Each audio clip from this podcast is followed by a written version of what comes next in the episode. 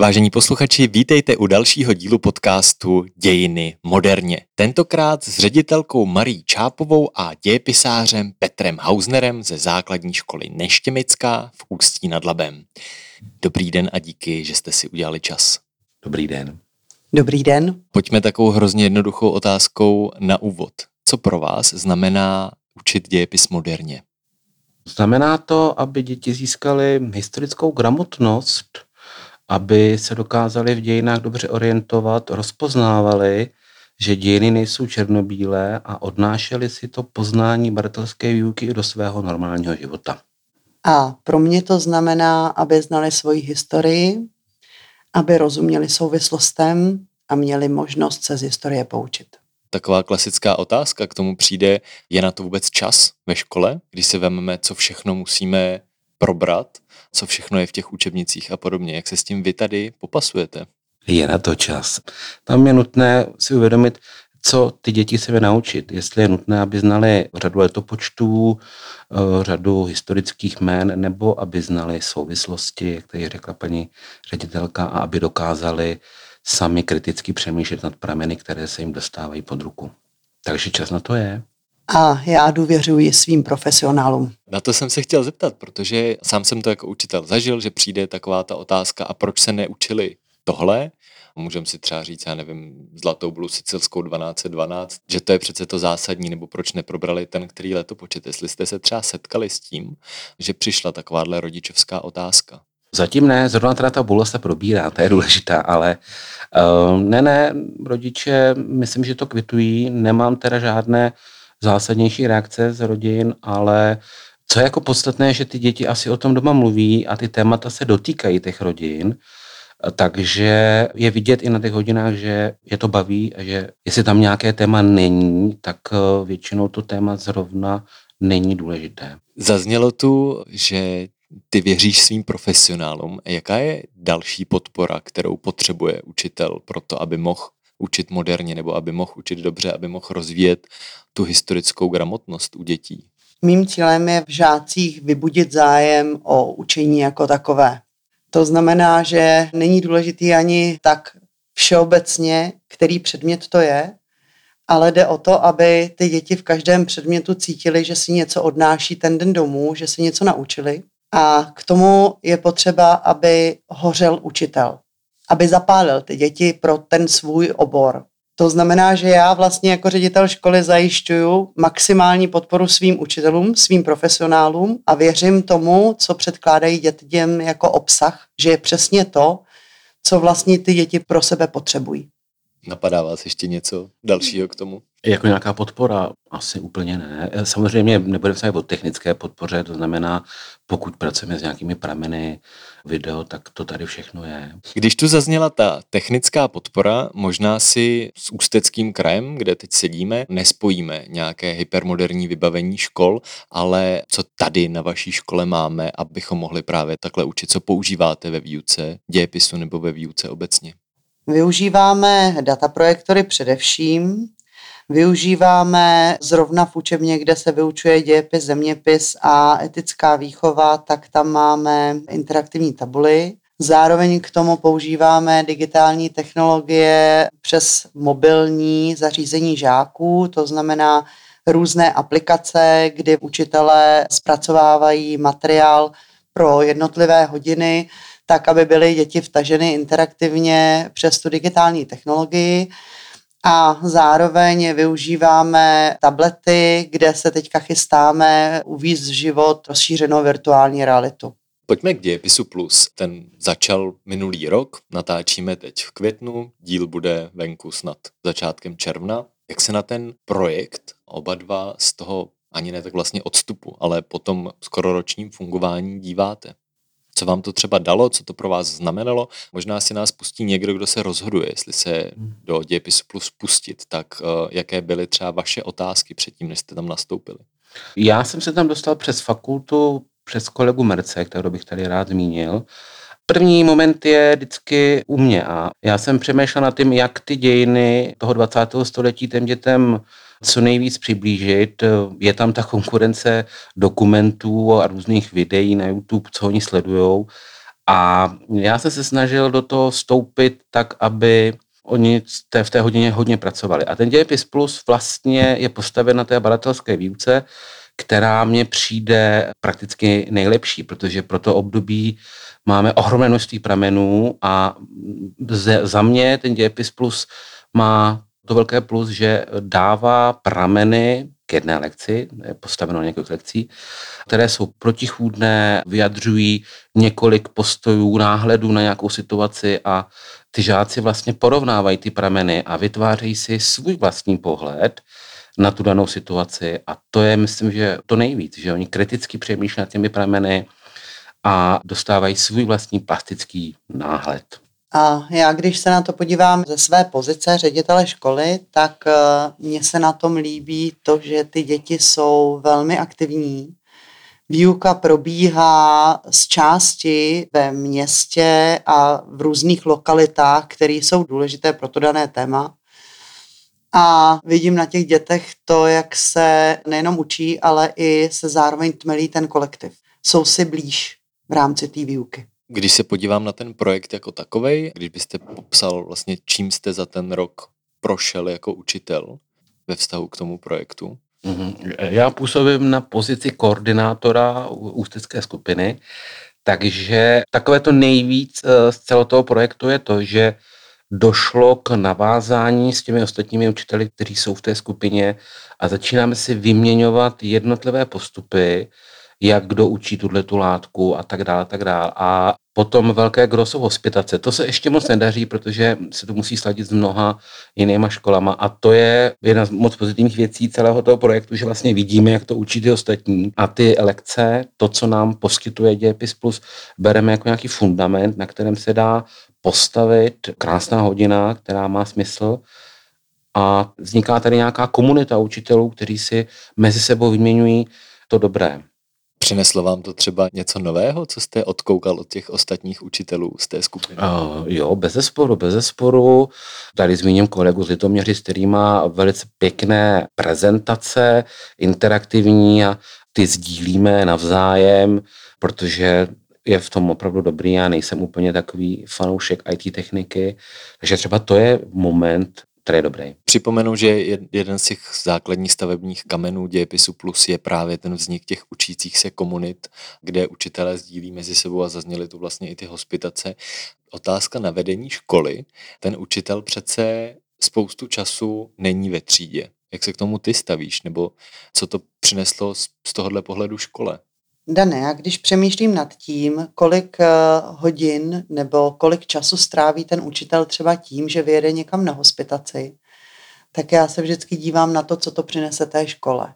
A pokud je to kvalita, kterou přiváží, tak je to pro mě daleko důležitější, než kdyby ten učitel těch 45 minut tam byl a neměl tu zkušenost. Máš třeba nějaký typy nebo rady pro ředitele nejsme na úplně velké škole, říkala si, že to je něco kolem 300, 300 dětí, tak ve chvíli, kdy ten učitel tady není, jako dějepisář, tak eh, jak třeba s tou situací naložit? Dokážu si představit, že je ředitel se svým dějepisářem, který zvažují zapojení do dějepisu plus, ale... Ty školy jako celek se neposunou, pokud eh, ředitelé neuvolní ty svoje učitele, aby čerpali zkušenosti a znalosti z těch nejlepších škol. A teď nemyslím tím, že my jsme jednou z nejlepších škol, ale snažíme se být otevřený k tomu, že umožňujeme sdílení nejenom mých učitelů směrem ven, to znamená, já domlouvám vlastně návštěvy u kolegů na jiných školách, tak aby moji učitelé vlastně vyjeli a poznali, jakým způsobem se učí a zároveň nabízíme otevřeně to, že mohou přijet k nám a vlastně strávit tady v rámci tandemu se s učitelem. To znamená, nesedím vzadu a sleduju, co se v té třídě děje, ale jsem schopen učiteli dopředu napsat a poptat se, co vlastně se bude probírat a trošičku malinko tam třeba přinést ze své školy a před tou hodinou, která tam je, si říct, co a jak, aby ten i ten, který přijíždí, i ten, který jede někam jinam, zhruba věděli, kde se pohybujeme v rámci teda té výuky a aby přijeli vlastně na to, co je zajímá.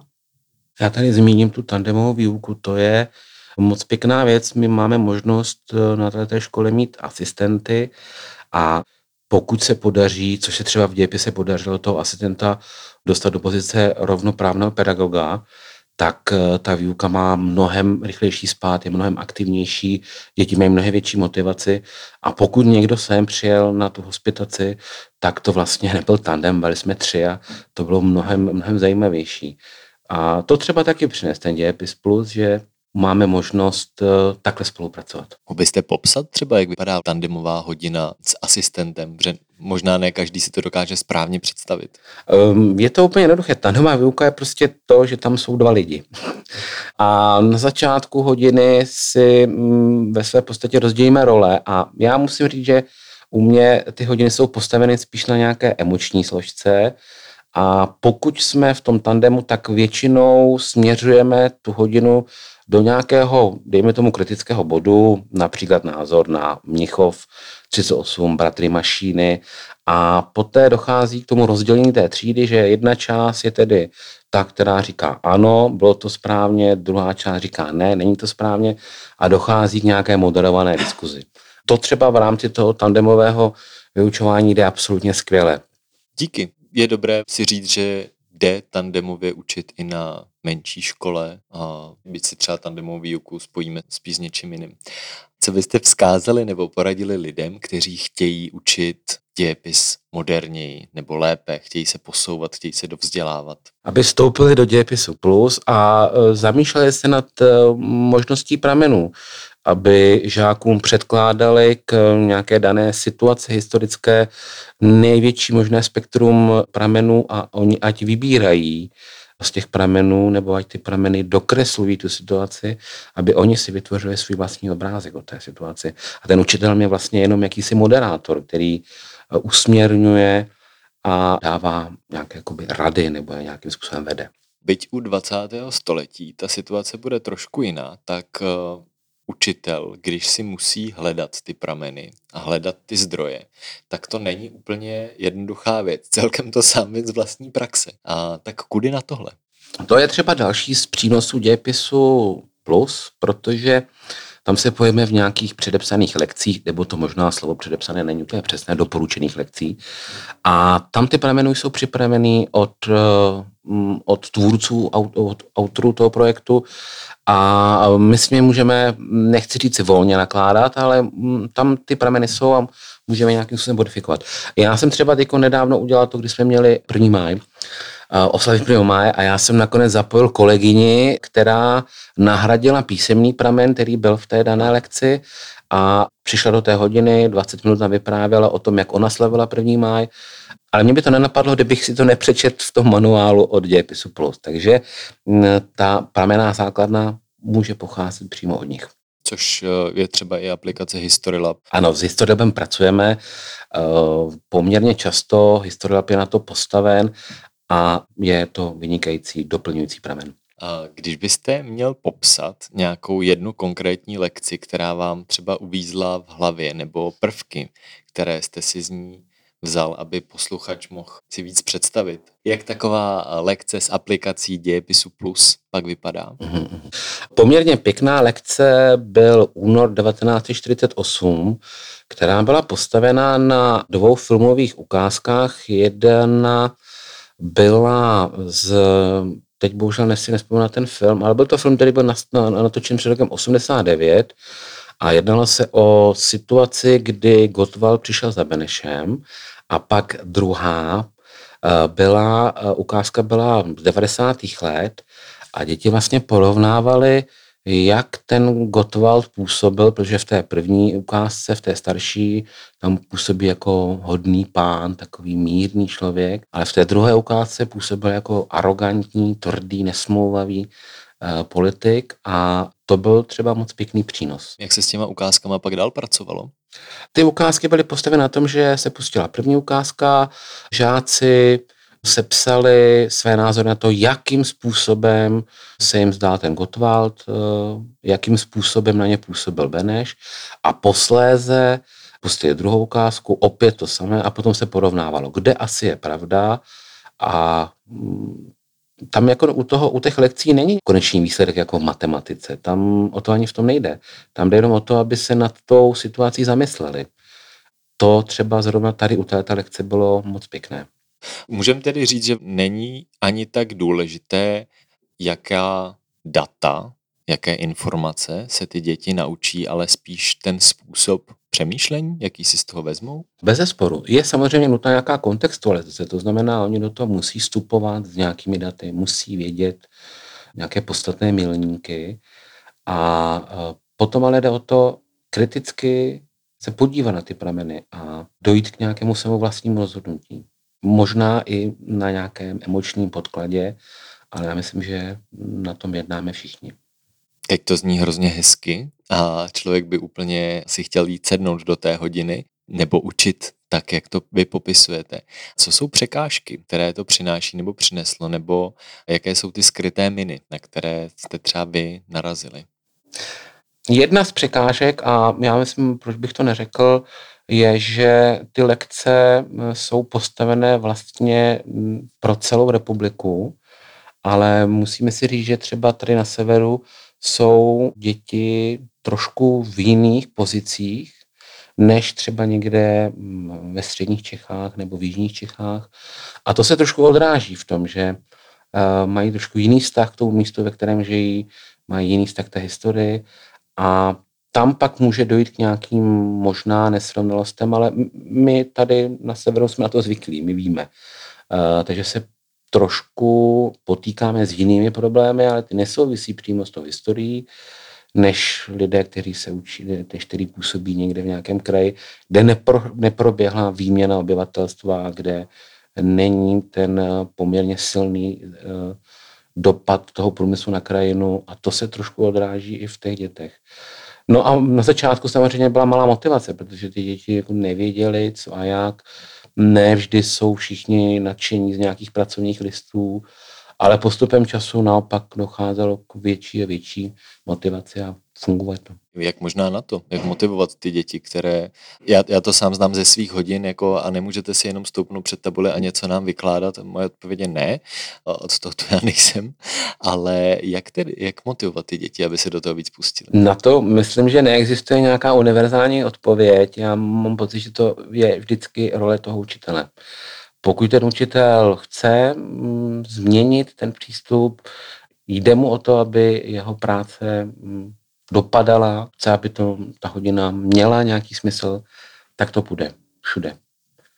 Ten dějepis plus je dobrý v tom, že dává těm učitelům novou motivaci do toho jít, snažit se změnit tu výuku. Super. Jednoduchá disciplína, slovo závěrem, vzkaz, který byste posluchačům podcastu Dějiny moderně, ať už jsou kýmkoliv, co byste jim vzkázali? Eh, já už jsem to tady asi řekl a tak to budu opakovat, ať eh, myslí kriticky nad informacemi, které dostávají. A to myslím, že se netýká jenom dějepis plus, ale týká se to i současného dění. Nebrat to, co přijde jako první, jako pravdivé.